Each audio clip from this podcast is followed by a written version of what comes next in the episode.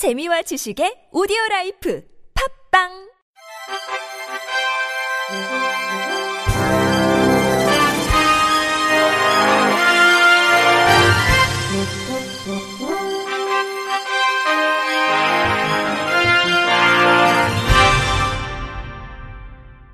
청취자 여러분 안녕하십니까?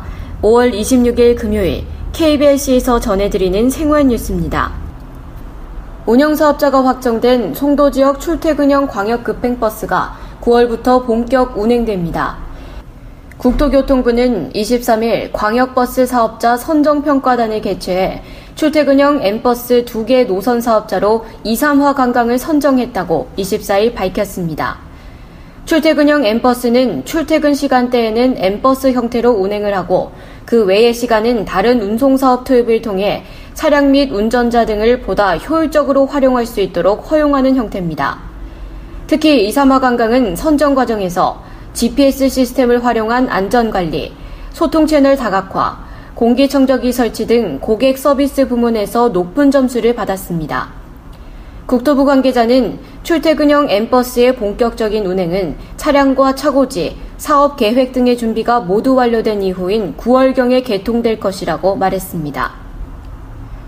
수색에서 광명 KTX 노선 등 5개 노선을 서울역에 추가하는 통합개발 연구가 본격 추진됩니다. 하루 82만 명이 이용하며 통일 이후에는 유라시아 철도망의 출발력을 만든다는 계획입니다.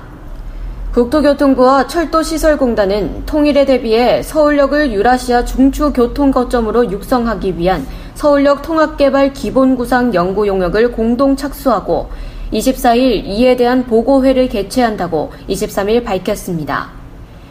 국토부가 지난해 6월 발표한 제3차 국가철도망 구축계획에 따르면 서울역에는 이미 운행 중인 7개 노선에 더해 KTX 1개 노선, 수도권 광역급행망 2개 노선, 신분당선과 신안산성 등 5개 신규 노선이 추가로 구축됩니다.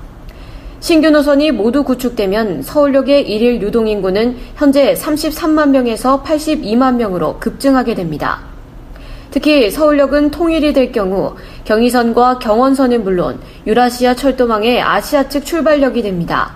국토부 관계자는 정부의 구축 계획을 바탕으로 연구 용역을 통해 서울역 지하 공간에 장래 신설되거나 기능이 강화될 노선들의 종합적인 노선 배치 계획을 수립할 예정이라고 말했습니다.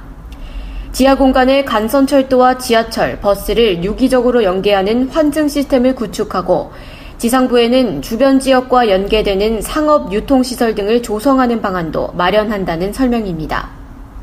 이번 연구 용역은 교통연구원과 국토도시계획학회가 공동으로 수행하며 서울시가 연구한 서울역 일대 미래비전도 적극 활용할 계획입니다. 국토부 관계자는 이번 연구 용역은 중앙과 지방정부, 교통과 도시정책을 융복합적으로 연계한 롤모델이 될 것이라며 이번 연구 용역을 통해 서울역이 통일시대의 유라시아 허브 교통망이자 서울역의 랜드마크가 될 수 있기를 기대한다고 말했습니다. 커피가 간암 예방에 도움을 준다는 연구 결과가 발표됐습니다. 25일 가디언 인터넷판 등의 보도에 따르면 영국 사우샘프턴 대학과 에든버러 대학의 공동 연구팀이 총 250여만 명이 대상이 된 26편의 연구 논문을 종합해 분석한 결과 이 같은 사실이 밝혀졌습니다. 연구팀을 이끈 사우샘턴 대학의 올리버 케네디 박사는 커피를 하루 두 잔에서 다섯 잔 마시는 사람은 전혀 마시지 않는 사람보다 가장 흔한 형태의 간암인 간세포암 위험이 20에서 50% 낮게 나타났다고 전했습니다. 커피를 하루 한 잔 마시는 사람은 간세포암 발병률이 20%, 두 잔 마시는 사람은 35%, 다섯 잔 이상 마시는 사람은 50% 낮은 것으로 확인됐습니다. 카페인이 없는 디카페인 커피도 카페인 커피보다는 적지만 같은 효과가 있는 것으로 나타났습니다. 잦은 음주, 과체중, 흡연, 당뇨병, 비형 또는 C형 간염 등으로 간암 위험이 높은 사람의 경우에도 이러한 효과는 뚜렷했습니다. 다만 이는 단순한 관찰 연구 결과여서 커피의 이러한 효과가 어디서 오는지는 알 수 없다며 영국 간재단의 앤드류 랭포트 회장은 커피를 마시는 사람들에게서 만성 간질환과 간암 발생률이 낮게 나타나는 것은 커피가 갖고 있는 항산화, 항염증, 항바람 성분 때문일 것이라고 논평했습니다. 한편 이 연구 결과는 영국 의학저널 온라인판에 실렸습니다. 박근혜 정부 4년간 해마다 논란이었죠. 2조 원 어린이 누리과정 예산에 대해 교육부가 이제 전액 부담하겠다고 보고했습니다. 다만 기획재정부는 처음 듣는다는 반응입니다. 재원 조달 방안 등을 놓고 논란이 예상됩니다.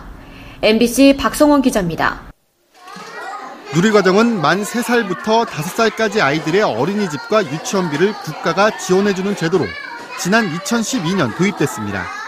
교육부는 내년부터 어린이집 누리과정 예산 전액을 국고로 부담하겠다고 국정기획 자문위원회에 보고했습니다. 누리과정의 국가 책임을 확대하겠다는 문재인 대통령의 공약을 반영한 조치입니다. 박광훈 국정기획 자문위원회 대변인 누리과정 예산의 41.2%를 중앙정부가 부담을 했는데 전액 100%를 중앙정부가 부담한다. 이렇게 되면 각 시도 교육청이 유치원 누리과정에 지급하는 2조 원을 포함해 내년에 모두 4조 원의 예산이 유치원과 어린이집 누리과정에 투입됩니다. 지난 박근혜 정권에선 기획재정부가 어린이집 누리과정을 국가 예산으로 편성하지 않겠다는 원칙을 고수해 비용 부담을 놓고 시도교육청과 해마다 갈등을 빚어왔습니다. 어린이집 누리과정 예산 2조 원 전액을 국고로 부담하겠다는 교육부의 이번 방침에 대해서도 기재부는 부처 간 사전 협의된 바가 없다고 밝혔습니다. 교육부는 1인당 현재 22만 원인 누리과정 지원금을 단계적으로 30만 원까지 끌어올린다는 계획도 추진하고 있어 부처 간 예산 갈등이 재현될 조짐입니다. MBC 뉴스 박성원입니다. 피부 조직이 변하는 색소실조증 등 23개 극희귀 질환자의 의료비 부담이 다음 달부터 크게 낮아집니다. 건강보험공단은 색소실조증을 비롯해 동형접합 가족성 고콜레스테롤 혈증 등 23가지 극희귀 질환을 희귀질환 산정 특례 적용 대상으로 추가해 건강보험 진료비의 본인 부담률을 10%로 낮춘다고 밝혔습니다. 극희귀 질환은 환자가 200명 이하로 극히 적거나 진단이 어려워 유병 인구를 알 수 없는 질환을 말합니다.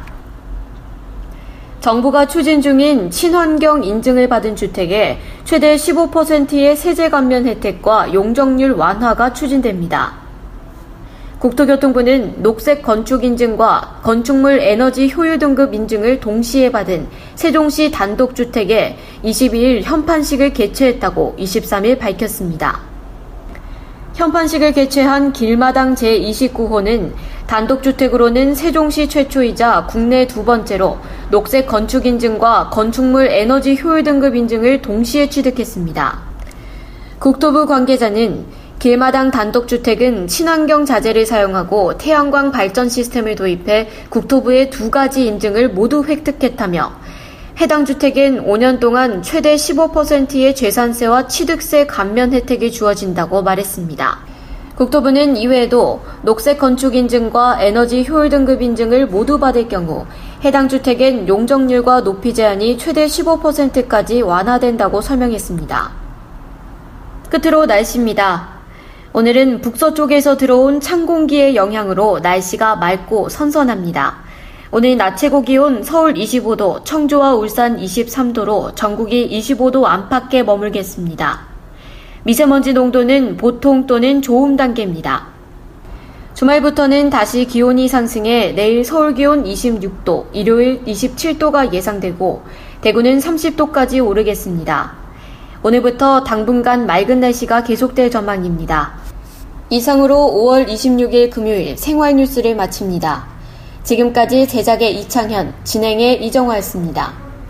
곧이어 나폰스 시즌2 보톡스가 방송됩니다. 고맙습니다. KBIC